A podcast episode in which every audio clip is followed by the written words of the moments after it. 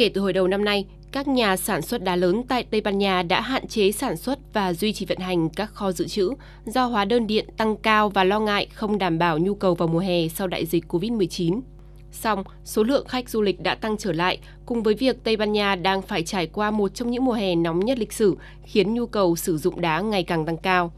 Ông Ricardo Blasher, chủ sở hữu của Blasher Ice, một trong những nhà máy sản xuất đá lâu đời nhất tại thủ đô Madrid, Tây Ban Nha cho biết, ông đã phải chi trả hóa đơn tiền điện tăng từ 50 đến 60% kể từ đầu năm nay, buộc phải lùi thời gian sản xuất đá dự trữ của nhà máy từ tháng 3 hàng năm sang tháng 5 để cố gắng bù đắp chi phí của kho lưu trữ.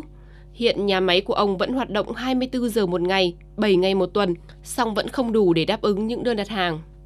Realmente eh, vivirlo desde dentro es muy agobiante. Nos crea demasiado estrés. Thật là áp lực khi phải đối mặt với tình huống này. Nó tạo ra rất nhiều căng thẳng vì hàng ngày chúng tôi có rất nhiều khách hàng gọi điện đến để dục giao hàng, trong khi chúng tôi đang rất khó khăn khi phải làm việc liên tục. Xung đột tại Ukraine đã khiến giá điện tăng vọt, khiến chúng tôi không dám sản xuất để dự trữ cho mùa hè như mọi năm. Do đó, khiến cho chuỗi cung ứng của chúng tôi bị đứt gãy và trở nên không bền vững. Tình trạng thiếu hụt nguồn cung đá viên tại Tây Ban Nha gây ảnh hưởng đến nhiều nhà hàng và các quán bar. Cô Mercedes Meito, chủ quán bar nổi tiếng La Bohemia ở trung tâm thủ đô cho biết, hầu hết các nhà phân phối đá lớn đều đã hết hàng. Các cửa hàng và siêu thị địa phương thì đá rất khan hiếm.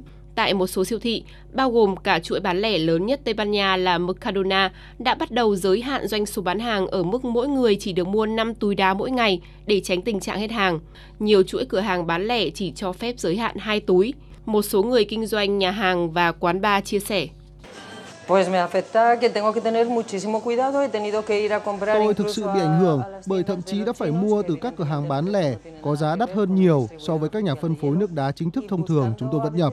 Tôi đã phải tìm trong các siêu thị, song vẫn rất khó để có thể mua đá. Nếu tình trạng tiếp tục như thế này, chúng tôi không thể tiếp tục bán đồ uống.